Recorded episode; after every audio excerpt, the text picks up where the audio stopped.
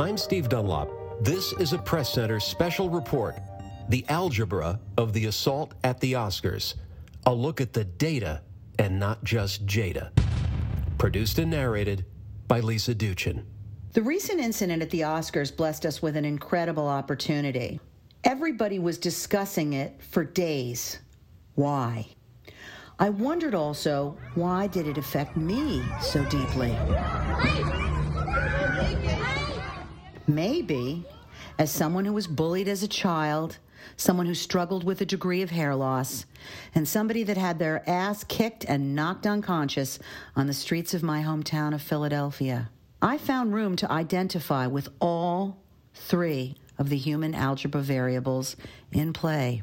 We have a rare chance to see beyond the conventional observations of commentators like Bill Maher. Toxic masculinity, uh, victim culture, I could go into. And I- We can have a better understanding of the psychology of wounds that so many of us carry deep below the surface.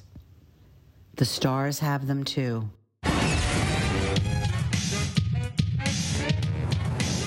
First, let's talk about Chris Rock. Like many of us, Chris was bullied a great deal while growing up in his native Brooklyn. Perhaps that's why I suspect he developed what's been called the jester's brain, the spontaneous brain. It has other names as well. Stephanie Brodsky is a therapist based in Sacramento, California, specializing in behavioral patterns brought on by early life trauma. To be clear, she hasn't treated Chris Rock or any of the players in this episode. You know it's it's something that a lot of kids use to deal with being bullied right i mean it, it is a defense mechanism or it, it can be and it and it can be a way of coping Chris Rock is a seasoned professional. He's delivered live performances on a world stage. But it's time for us to remember that Chris Rock is human. That is variable number one. And there's a lot of trust going on here because the producers knew that Chris was a pro, that Will was a pro, and that Jada was a pro. And he thought they were going off script. And ultimately, he did not get to one joke.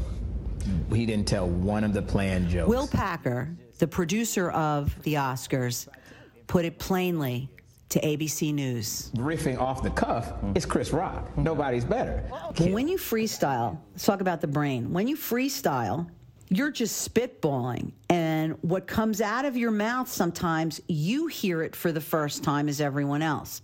He walks out on stage, he sees Jada's beautiful face, bald head, and green dress like armor from neck to the floor. At the speed of light, his mind is making free association jokes. He made the decision to go off script. G.I. Jane 2, can't wait to see it. All right? I knew the moment he told the joke. I'm sure he knew the moment he told the joke. His motives were not malicious. Jada has been suffering for many years with a condition called alopecia. It causes her to lose a lot of her hair. And that's not all. Jada's friend and fellow actor Tiffany Haddish. When that movie came out, and that was to insult a woman, her sexuality, her her physique. Now it's time for some serious irony. Of all the comics that should have known better, it's Chris Rock.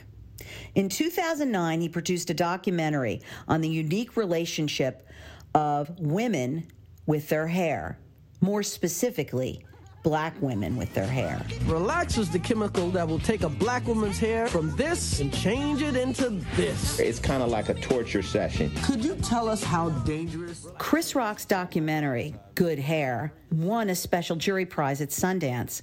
He also appeared on Oprah Winfrey to promote it. Of all the comics on earth to make that joke, it had to be him. Initially at the Oscars, there were laughs when Chris freestyled. But when Will Smith saw that his wife Jada was in emotional pain, it became variable number two. Jada's expression said it all. She had been stung. When you or you see somebody you love under attack, chemicals are released in the brain. Cortisol, if it goes to fight or flight, some of your logic shuts down. One of the keys is a neurotransmitter called serotonin. As Dr. Daniel Amen explained to a PBS audience, serotonin increases when we feel respect and decreases when our feelings get hurt. But it can be a challenge for actors to tap into that reservoir repeatedly, especially when playing an unstable character. Few know this better than award winning stage and screen actor Jordan Baker. Jordan, I know you appear, you've appeared many times on stage. Have you ever done a character that is troubled for an extended amount of time? yeah, I would say um, Catherine in Suddenly Last Summer, uh, Lady Macbeth in Macbeth. A lot of the characters I play have some form of um, mental health issues, but uh, typically I can turn it off as I go home. I've done over 800 performances of a particular show, and um, I think, you know, I started to think I was that little girl. I was playing someone who's 26 and I was 36 at the time. And um, so I started to think a little bit in that head. I think that does happen to actors that we kind of start to live in their shoes. And, um, and so it's hard to turn it off, particularly when you're doing it for a long time. Will Smith had to immerse himself in the part of a patriarch, the protector of several women in a very dangerous neighborhood.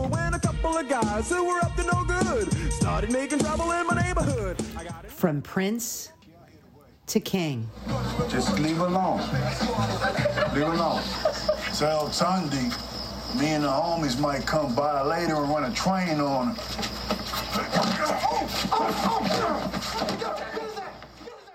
Tennessee Williams' A Streetcar Named Desire premiered on London's West End in 1949. Vivien Leigh played the unbalanced Blanche Dubois on stage for 300 grueling performances before one frame of the film was ever shot. Get out of here, quick before I start screaming! Here's what Leigh had to say about playing Blanche Dubois. Quote, She is a tragic figure, and I understand her, but playing her tipped me into madness. Again, Jordan Baker. The hardest part for us to turn off is after having been out under the lights, under a, in front of a lot of people. That's a lot of energy. Yeah. And then all of a sudden you take your bow and it turns off, and then you're alone in a dressing room. And that feeling, you know, a lot of actors go to the bar afterwards and try to chill down. A 2019 study at Canada's McMaster University offers an intriguing insight it found evidence that the immersive process of actors correlates with decreased activity in the prefrontal cortex, an area of the brain linked to self awareness. Back to Will Smith. Will's been Jada's best friend for 25 years. He's seen what Jade has been through in her struggle with hair loss. He's been Chris Rock's friend too for some time. And it's understood um, that the jokes that night are about the people in the front row. But this was a tasteless joke. This was a joke at Jada's expense. Jada, I believe, used the Oscars, like a lot of talent uses Oscars, as a way to shine a light on causes they're passionate about. She could have worn a wig. She chose not to, but I thought she was very brave to do that. So if you're not aware that you're still marinating in a part, you felt the feelings the character felt, and it's a year or more has gone by after shooting. And then we'll throw in your family trauma from your own boyhood. He had to helplessly watch as his father harmed his mother. Variable number three.